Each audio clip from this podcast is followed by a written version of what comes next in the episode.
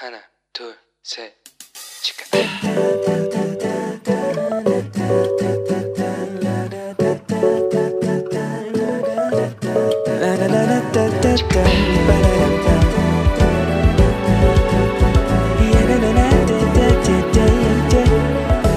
Here we go. Hello，欢迎你又回来，石头们的青春日记。我是为你的梦想应援的头号粉丝 Annie。 诶，经过了一个礼拜，大家有没有找到自己的梦想了呢？好啦，也许没有这么快，但是你一定要启动那个寻找梦想的机制，好吗？要不然梦想就永远都不会出现哦。而且，如果只是那种突然出现一下梦想啊，那可能当你在寻找梦想的路上啊，如果你遇到困难跟挑战，你很快就会想要放弃哦。所以我觉得这是一件很值得花时间，但是不要慢慢去做，是要有一点那种加紧脚步的事情。那也许你会想说，诶，可是如果梦想达成的话，那我不就是又变成没有梦想了吗？诶，当然不是达成就不会再有梦想啦。因为呢，如果你一旦知道怎么去找到你的梦想之后，那你的梦想就是会不断的产生啊，所以你就不可以不断的去逐梦踏实了，对吧？而且我们最喜欢的那一本书《圣经》，不就是充满上帝赋予人类梦想的故事吗？好，今天我们要聊什么呢？这个畅销书啊，《标杆人生》，不知道大家有没有看过？这个作者华里克牧师啊，他曾经他在他的那个著作。这本著作叫做什么呢？八个步骤让你的梦想更加伟大。Eight Steps to Dreaming Bigger。这本书里面曾经这样说过，就是当一个平凡人能够追逐一个伟大的梦想的时候，他就是一个伟人。而你如果想要活得健健康康，你就需要有一个能够持续追逐的梦想。那华里克牧师呢？他其实也分享了，就是我们要怎么样去找到上帝给我们的梦想呢？其实透过八个步骤就可以了。所以，我们今天就先按照华里克牧师的步骤来试试看，找到上帝给我们的梦想后。好的，首先第一步呢，我们要先向上帝敞开。但是，如果我们想要向上帝敞开的话，那就要先安静的来到上帝的面前。那什么叫做安静的来到上帝的面前呢？就是你要安排一个安静、单独跟上帝一起亲近的时间。那有时候你可能会听到有人讲说：“诶，这是上帝叫我去做的。”但是其实对我们很多人来讲啊，其实上帝好像没有办法给我们一个梦想。诶，而且因为你看，像我们这么。不听话又这么顽劣，有没有？如果上帝硬塞一个梦想给我们的话，我们可能又要说：“哎，上帝，那是你想做的，不是我想做的，好吗？你如果你想做，你自己去做好吗？”所以啊，除非我们心甘情愿，除非我们愿意来到上帝面前呐，就是安静我们自己，然后聆听、寻求神的旨意到底是什么。要不然呢，这一切什么梦想都不会发生哦，因为我们必须要了解。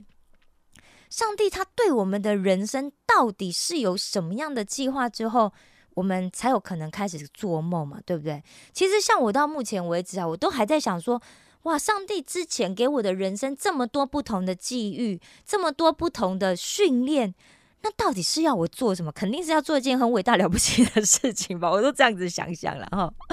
好，第二是什么呢？第二就是我们必须要针对这个问题深入去探讨跟研究。哈里克牧师说：“很多人都会忽略这一点，因为大家会为了梦想祷告，但是却从来不去深入探讨跟研究。”箴言十八章十三节里面是这样写哦：“未曾听完先回答的，便是他的愚昧和羞辱。”所以大量阅读、参加研讨会，或者你去观摩其他的教会啊、其他的这些呃团体，他们正在做的事工。这些都会对我们很有帮助。我们必须要从实际的层面来了解跟分析问题。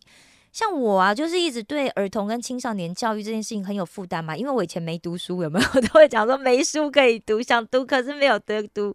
所以，但是这个教育是百年大计，然后信仰呢，就是会深深的去影响我们的家庭教育、学校教育、社会教育以及我们的伦理教育，最后影响每一个人的一生。那我们。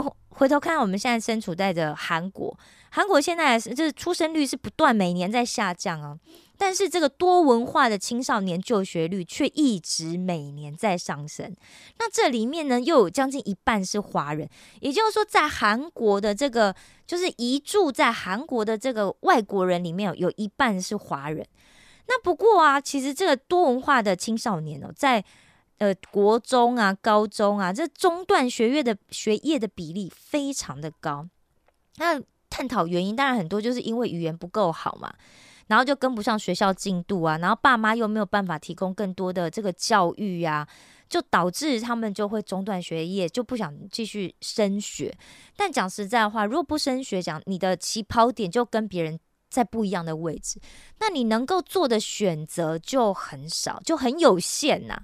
好，那当然不是说只有读书好，但是读书可以真的是可以帮助你去第一，可以增加很多解决问题的想法，然后第二，你你的选择性会比较多。所以我就一直很希望，就是能够为。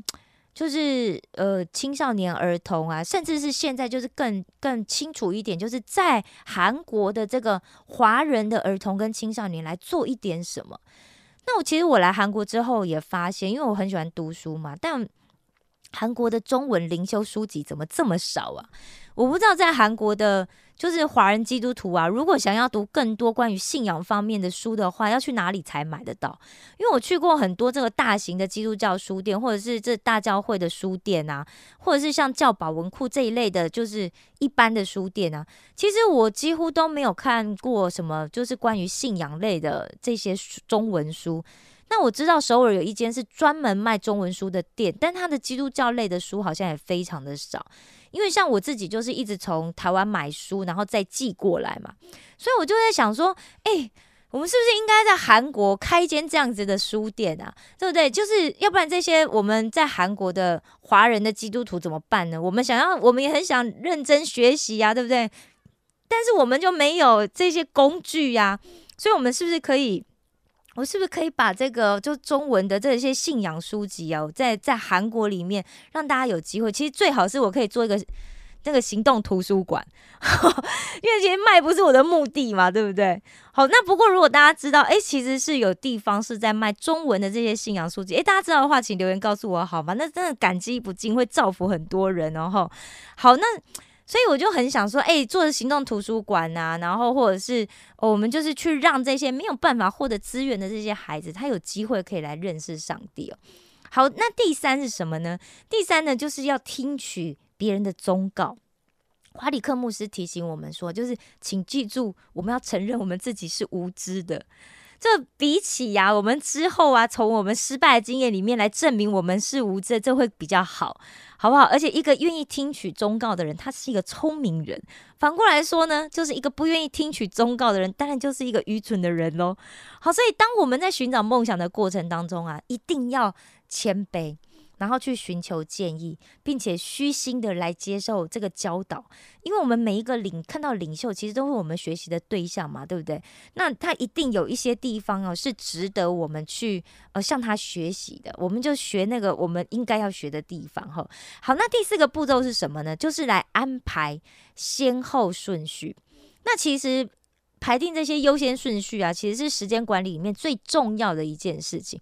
因为我们没有时间去自己做所有的事情，所以我们一定要先了解什么叫紧急，什么叫做重要。那这之间有什么差别？那哪一些对人是有帮助，哪一些是会改变人生的？所以，我们一定要先理及先有这个观念哦。那一般我们可以根据这个事情的这个紧急程度跟重要性分成四大类，那就是你画一个。哦，四四方格。然后第一呢，第一类是什么？重要且紧急。第二类当然就是重要但不紧急。第三类就是不重要但紧急。第四类是不重要又不紧急。那什么是最优先呢？我相信百分之九十以上的人都会选择重要又紧急，对不对？但是很吊诡的一件事情哦，我们生命里面所有这些紧急的事啊，有百分之九十都是别人的事。但是如果我们有要真正想要成长跟改变的话，其实我们就必须要去做，就是上帝在意的事嘛，对不对？所以真正必须要在乎的是什么？是重要但不紧急的事情。为什么重要但不紧急的事情反而更应该在乎呢？因为这样的事情通常有几个特点：第一，会让我们感觉很麻烦；第二，好像要花很多时间，好，而且可能要持续很久；第三。这重点，他不会马上看到成果。所以结论就是什么？大部分的人都会放弃重要但不紧急的事情。所以我们需要有效率而且有效的去执行。那效率是什么？效率就是把事情做正确。那有效是什么？就是要做正确的事情。好，所以简单来说，我们需要专注的去做正确的事情。然后，并且把事情做正确。所以，当我们可以这样做的时候呢，就是在定定一个可以实现梦想的计划。这对我们来说是非常非常重要的。那第五个评估的过程当中呢，其实你可能会产生风险，所以你一定要去计算你的风险。那箴言二十章二十五节里面是这样讲：人冒失说这是圣物，许愿之后才查问，就是自陷网罗。所以，当我们要描绘我们梦想的时候，我们必须要先问三个问题：第一是这有必要吗？我可以用另外一种方法来达到我的目标吗？第二，这必须要付出多少代价？比如要付出多少时间、多少精力、多少金钱，甚至是我们累积下来的这些声誉。第三，就最重要问题啊，就是这值得吗？像华里克牧师就想说啊，当他为他所牧养的这个马鞍峰教会做了一个梦想之后，他不得不问他自己，这是不是值得他献上一生？就他答案是什么？绝对值得，他绝对值得我们献上每一分精力，是因为我们做的事情是上帝关心的事情嘛？所以上帝关心的就是什么？关乎永恒的事。好，第六个呢，就是要准备妥当的这个解决方案。因为我们的计划一定要可以解决问题。我之前也跟大家分享过，不要当一个只会找问题的人，你要当一个不但会找到问题，而且还会带着解决方案，同时你还可以去执行这个方案的人。因为事情难免都会有出错的时候嘛，所以当问题发生的时候，我们准备好了吗？我们准备好要面对这个问题了吗？或者是解决这个问题了吗？箴言二十七章十二节里面讲到，他说：“通达人见祸躲藏。”愚蒙人前往受害。我们在做任何计划之前呢，我们应该都要先问问我们自己，这个梦想会不会出现什么样的问题？那如果我这样做的话呢，会发生什么事？那我通常都会用 OK 数的方法，就是执行这件事情 OK 的话，嗯，会发生哪些事写下来；执行不 OK 的话，又会发生哪些事再写下来，然后一直不断的去理清，透过这样的方式去帮助我自己找到答案。其实这样子想啊，并不是一种消极悲观啊，而是我们要培养我们自己对。呃，我们比方说有可能产生的这些问题跟危机，而且就是敏感度，就是我们要培养这个对问题的一个敏锐度。同时，我们已经发现问题了，就是我们事先先想可能会发生什么问题嘛，所以我们就可以先把问题的解决方案先想好，对吧？那第七呢，就是勇敢的去冒险。大多数的人呢，其实都因为不想去面对恐惧，所以他就不想去承担风险呢。但是真言二十九章二十五节里面讲到哦，他说惧怕人的陷入网络，然后唯有倚靠耶和华的必得安稳。不很妙的事情哦。通常我们在害怕的时候，我们都不会承认自己很软弱，对不对？所以上帝呢，就要我们勇于去面对我们自己的恐惧。这个恐惧啊，不是软弱的表现啊，因为我们的人性就这样嘛，你人性自然流露啊，所以不要害怕恐惧。但是上帝也告诉我们，怎么超越恐惧的诀窍是什么？因为我们只要了解这个梦想是来自于谁，那来自于上帝啊，那还有什么好怕？箴言十四章二十六节里面讲，敬畏耶和华的大有倚靠，他的儿女也有避难所。所以，当我们知道我们的梦想是来自上帝的时候，你还会害怕吗？我们应该就会很有信心嘛，对不对？很有安全感，而且不会畏惧，就勇敢向前啦，对不对？这样子，我们就不会去在意其他人对我们的批判。那也不会就是让这些有些人，但他们有可能是基督徒啊，但他们有可能是一个很软弱、小很小性的基督徒啊，对不对？那他们可能也会恐惧啊，因为他们没有去做过前面这些步骤嘛，对不对？那这样就会影响我们啊。但大家不要担心哦，因为什么？法律不对可以改，经费不够我们可以募，但重要的是我们要知道，这是上帝要我们去做的，这不是为了我们自己做的哦，好吗？好，第八呢，就整个里面最。最紧急也最，我认为最紧急、最重要的一件事情就是什么？立刻行动，move move，百里 move。好，最后的关键就是我们必须要停止在这里讨论了，立刻马上就开始行动。我们必须要马上就出发。一旦我们决定啊，就这是我们值得冒的风险，我们就要勇敢之前。那现在就是说，上帝呼召我这么做，所以我要立刻行动，是就是这个时候了。其实做梦啊是不用花钱的。所以你为什么不勇敢的为你的事工去勇敢的做大梦呢？为上帝做大梦呢？而且在上帝的应许之下，任何事情都有可能啊，对不对？你看，像我都一把年纪了，我竟然还可以来读大学，而且现在已经快要毕业了。所以今天的不可能呢，可能就会因为我们而成为明天的奇迹，对不对？好了，希望今天的分享啊，可以提供给你一个找到上帝给你梦想的这个步骤。那我要感谢我的阿巴天赋，为现在在听节目的每一个人，为你定定了独特的梦想进化，并且透过你的行动去影响到更多的人。我们一起来翻转这整个世界。石头们的青春日记，我们下次见哦。